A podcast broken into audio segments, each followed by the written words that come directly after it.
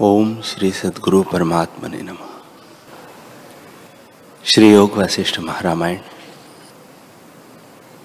दासुर बोले, हे पुत्र, जो तू सहस्त्र वर्ष दारुण तप करे, अथवा लीलावत आपको शिलासम चूर्ण करे, समुद्र में प्रवेश करे, बड़वाग्नि में प्रवेश करे, गड्ढे में गिरे, खड़ंग धारा के सम्मुख युद्ध करे अथवा महाशिव, ब्रह्मा, विष्णु, वह बृहस्पति दया करके तुझे उपदेश करे और पाताल, पृथ्वी, स्वर्ग इत्यादि और स्थानों में जावे तो भी और उपाय कल्याण के निमित्त कोई नहीं।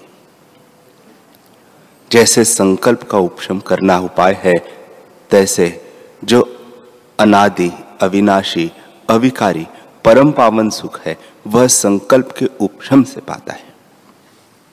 इससे यत्न करके संकल्प को उपशम करो।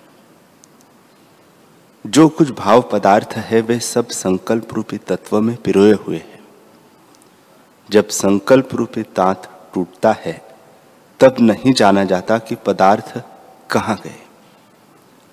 सत्य, असत्य, सब पदार्थ संकल्प मात्र है। जब तक संकल्प है, तब तक ये भासते हैं। और संकल्प के निवृत्त हुए असत्य हो जाते हैं। संकल्प से जैसे जैसी चिंतना करता है, क्षण में तैसे ही हो जाता है। संसार भ्रम संकल्प से उदय हुआ है और संकल्प निवृत्त किए से चित्त अद्वैत के सम्मुख होता है। सर्व जगत असत्य रूप है और माया से रचा है।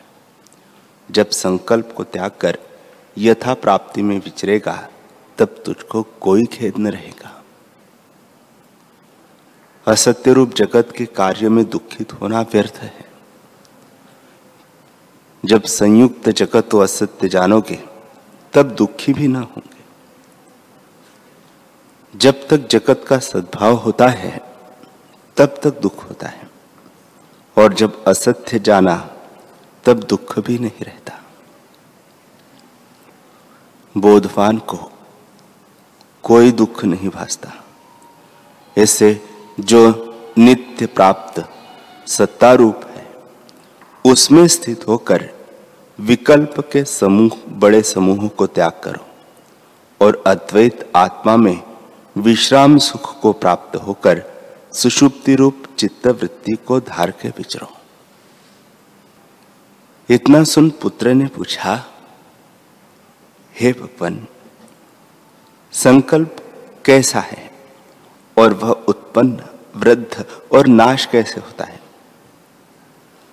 दासुर बोले, हे पुत्र, अनंत जो आत्म तत्व है, वह सत्ता समान रूप है। जब वह चैतन्य सत्ता द्वैत के सम्मुख होती है, तब चेतना का लक्षण जो वृत्ति ज्ञान रूप है, वही बीज रूप सम्मित उल्लास मात्र सत्ता को प्राप्त होकर घन भाव को प्राप्त होती है। फुरने से आकाश को चेतता है और आकाश को पूर्ण करता है। जैसे जल से मेघ होता है वैसे ही फुरने की दृढ़ता से आकाश होता है। अपना स्वरूप आत्मसत्ता से भिन्न भासता है। यह भावना चित्त में भावित हो जाती है। जैसे बीज अंकुर भाव को प्राप्त होता है, तैसे ही सत्समित संकल्प भाव को प्राप्त होता है। संकल्प से ही संकल्प उपजता है और आप ही बढ़ता है, जिससे सुखी दुखी होता है। तब अचल रूप में चित्त संवेदन दृश्य की ओर फुरता है, तब उस फुरने का नाम संकल्प होता है। और स्वरूप से भूलकर जब दृश्य की ओर फुरता है, तब संकल्प वृद्ध होता है और जगत जाल रचता है। जो कुछ प्रपंच है, वह संकल्प का रचा संकल्प मात्र है। जैसे समुद्र जल मात्र होता है जल से भिन्न नहीं तैसे ही जगत भी संकल्प से भिन्न नहीं। आकाश मात्र से भ्रांति रूप जगत फुराया है और मृग तृष्णा का जल और आकाश में द्वितीय चंद्रमा भासता है तैसे ही तुम्हारा उपजना और बढ़ना भ्रम मात्र है।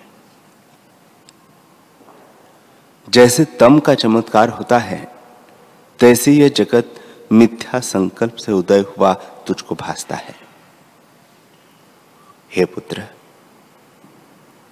तेरा उपजना भी असत्य है और बढ़ना भी असत्य है।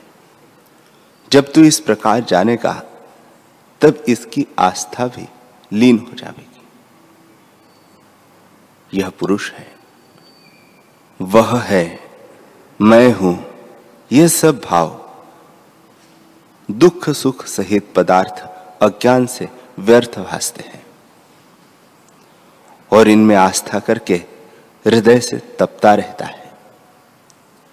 अहम तोम आदिक दृश्य सब असत्य रूप है।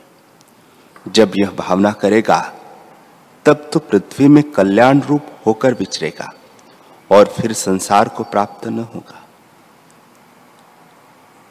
अहम तुम से आदि लेकर जब सब दृश्य की भावना हृदय से जावेगी, तब इसका अभाव हो जाएगा हे पुत्र, फल को तोड़कर मर्दन करने में भी कुछ यत्न होता है, परंतु आपसे सिद्ध और भावना मात्र संकल्प के त्याग करने में कुछ यत्न नहीं। फूल के ग्रहण करने में भी यत्न है, क्योंकि हाथ का स्पंदन होता है, पर इसमें तो जो कुछ भाव रूप है, वह है नहीं तो उसके त्यागने में क्या यत्न है? इससे कुछ है नहीं। इस दृश्य प्रपंच से विपर्य भाव करना कि न मैं हूँ, न जगत है। जिस पुरुष ने इस दृश्य जगत का सद्भाव, संकल्प नाश किया है, वह शांति रूप होता है। यह संकल्प तो एक निमेश में लीला से जीत लेता है। भाव रूप जो आत्मसत्ता है, उसमें जब अपना आप उपशम करे, तब स्वस्थ होता है। जो शुद्ध मन से मन को छेदेगा, वह आत्म तत्व में स्थित होगा। इसमें क्या यत्न है? संकल्प के उपशम हुए जगत उपशम होता है, और संसार के सब दुख मूल से नाश हो जाते हैं। संकल्प, मन, बुद्धि, जीव, अहंकार आदि जो सब नाम है, ये भेद कहने मात्र है। इनके अर्थ में कुछ भेद नहीं। जो कुछ दृश्य प्रपंच जाल है, वह सब संकल्प मात्र है। संकल्प के अभाव हुए कुछ नहीं रहता। इसे संकल्प करो हृदय से काटो। आकाश की नई जगत शून्य है। जैसे आकाश में नीलता भ्रांति से भासती है, तैसे यह जगत असत्य विकल्प से उठा है। संकल्प और जगत दोनों असत्य हैं। इससे सब असत्य रूप है। असत्य रूप संकल्प ने यह सब सिद्ध किया है। इसकी भावना में आस्था करनी मिथ्या है। जब ऐसे जाना, तब इष्ट रूप किसको जाने? वासना किसकी करे और अनिष्ट किसको जाने? तब सब वासना नष्ट हो जाती है और वासना के नष्ट हुए सिद्धि प्राप्त होती है। हे पुत्र जो यह जगत सत्य होता तो विचार किए से भी दृष्टि आता सो तो विचार किए से इसका शेष कुछ नहीं रहता। जैसे आकाश के देखने से तम दृष्टि नहीं आता, तैसे ही विचार कर देखे से जगत सत्य नहीं भासता।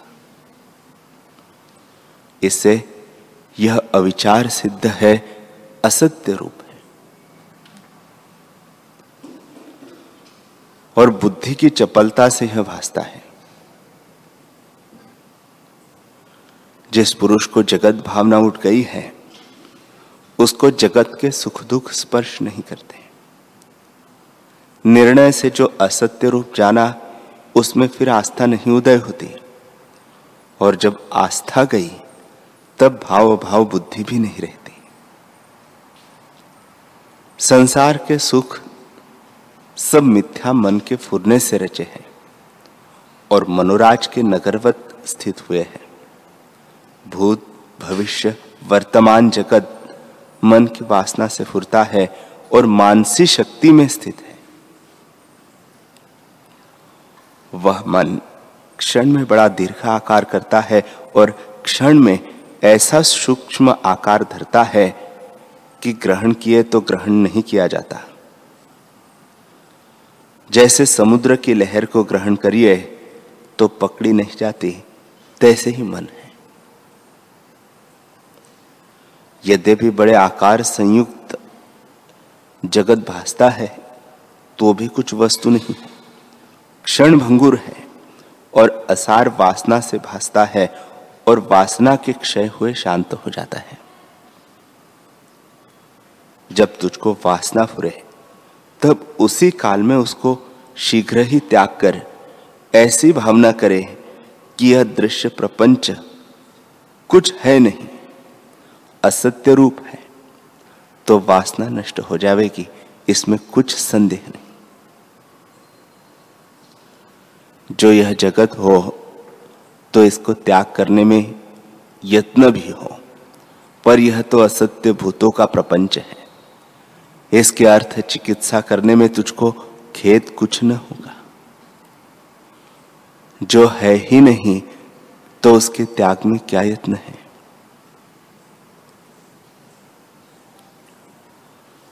यदि यह संसार सत्य होता तो इसके नाश निमित्त कोई न प्रवर्तता। पर यह तो सब असत्य रूप है, और विचार के से कुछ नहीं पाया जाता। इसे असत्य अहंकार रूप दृश्य को त्याग कर सत्य आत्मा को अंगीकार करो। जैसे धान से भूसी निकालकर चावल को अंगीकार करते हैं, तैसे ही यत्न करके सर्व दृश्य को त्याग के आत्मपद को प्राप्त हो। यह परम पुरुषार्थ है और क्रिया किस निमित्त करता है? मल रूप संसार का नाश कर और युक्ति करके जान कि संसार असत्य, कृत्रिम रूप है तो उसके नाश में क्या यत्न है? जैसे तांबे से युक्ति पूर्वक मल दूर होता है, तब निर्मल भासता है। तैसे ही युक्ति से दृश्यमल जब दूर हो, तब बोध स्वरूप प्राप्त हो। इस कारण उद्यमवान हो हे पुत्र, यह संसार संकल्प विकल्प से उत्पन्न हुआ है और विचार कर अल्प यत्न से ही निवृत्त हो जाता है। देख कि वह कौन है जो सदा स्थिर रहता है। सब पदार्थ असत्य रूप है और देखते देखते नष्ट हो जाते हैं। जैसे दीपक के प्रकाश से अंधकार का अभाव हो जाता है और भ्रांति दृष्टि से आकाश में दूसरा चंद्रमा भासता है और स्वप्न दृष्टि से अभाव हो जाता है, तैसे ही विचार करके जगत भ्रम नष्ट हो जाता है। न यह जगत तेरा है, न तू इसका है। यह केवल भ्रम से भासता है। इससे भ्रम को त्याग कर देख कि असत्य रूप है। अपनी गुरुता का बड़ा ऐश्वर्य विलास है, सो तेरे हृदय में मत हो। यह मिथ्या भ्रम रूप है, हृदय से उठे तो आपको और जगत को भी असत्य जान। आत्म तत्व से भिन्न कुछ भी नहीं। जब ऐसे निश्चय करेगा, तब जगत भावना नष्ट हो जाएगी और सर्वात्मा हो भासेगा। श्री वशिष्ठ जी बोले, हे रघुकुल रूपी आकाश के चंद्रमा, रामचंद्र जी, जब इस प्रकार दासुर ने पुत्र को उपदेश किया, तब मैं उसके पीछे आकाश में स्थित था। सो कदम्ब वृक्ष के अग्रभाग में जा स्थित हुआ। जैसे मेघ वर्षा से रहित तृष्णिम होकर पर्वत के शिखर पर जा स्थित होता है, तैसे ही मैं भी जा स्थित हुआ। दासूर शुरमा ने, जो अज्ञान रूपी शत्रु का नाश करता और परम शक्ति से प्रकाशमान था, तब से उसकी देह ऐसी हो गई थी, मानो सुवर्ण का चमत्कार है। मुझको अपने आगे देखा कि वशिष्ठ मुनि आई है। ऐसे जानकर उसने उठ के अर्घ्य पाद्य से पूजन किया और फिर हम दोनों वृक्ष के पत्र पर बैठ गए। उसने फिर पूजन किया और जब पूजन कर चुका, तब हम दोनों कथा का प्रसंग चलाने लगे और उस चर्चा से उसके पुत्र को संसार समुद्र के पार करने के निमित्त जगाया।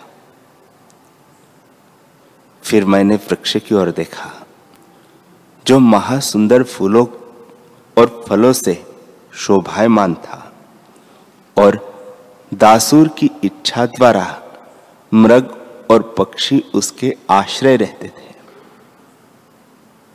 उसके पुत्र को हमने विज्ञान दृष्टि से, रमणीय दृष्टांत और युक्ति सहित उपदेश किया और नाना प्रकार के विचित्र इतिहासों से उस बालक को जगाया।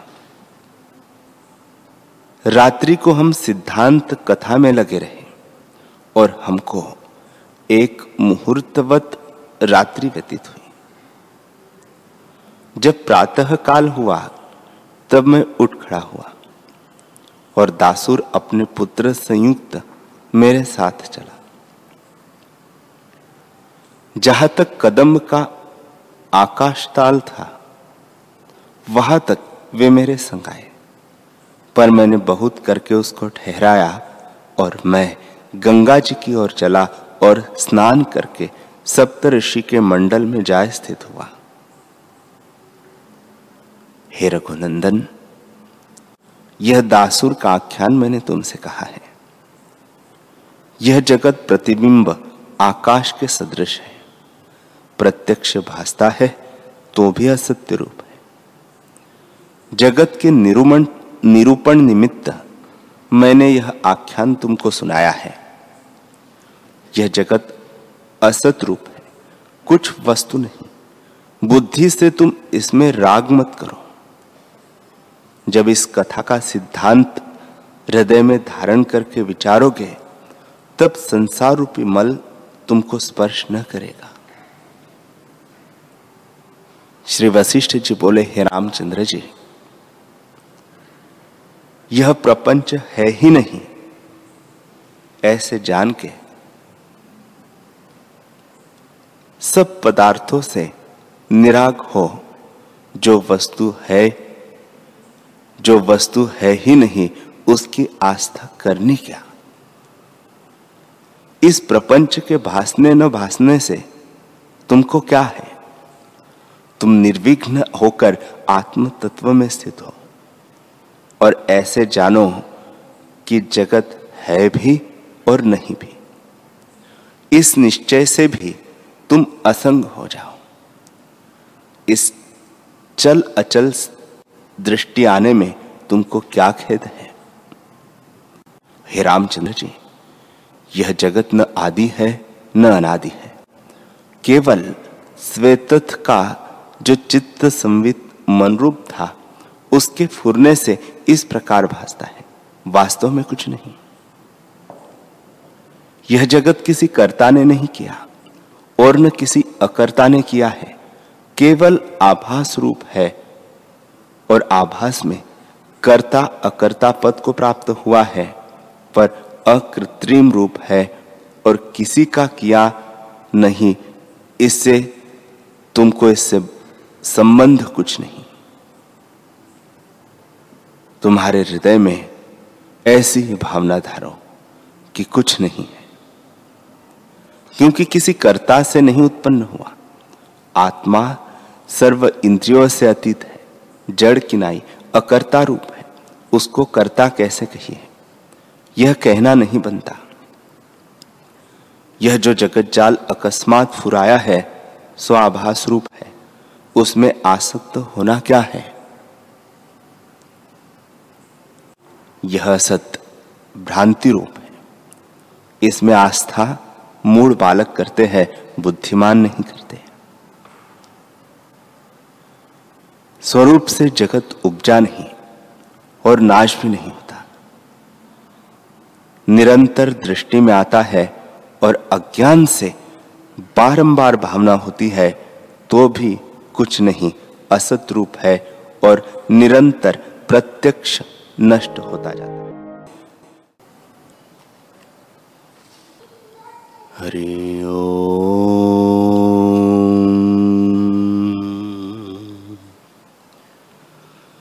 हरि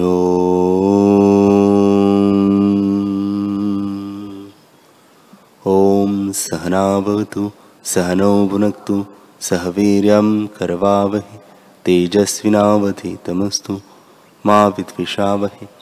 ओम शांति शांति शांति श्री सद्गुरुदेव भगवान की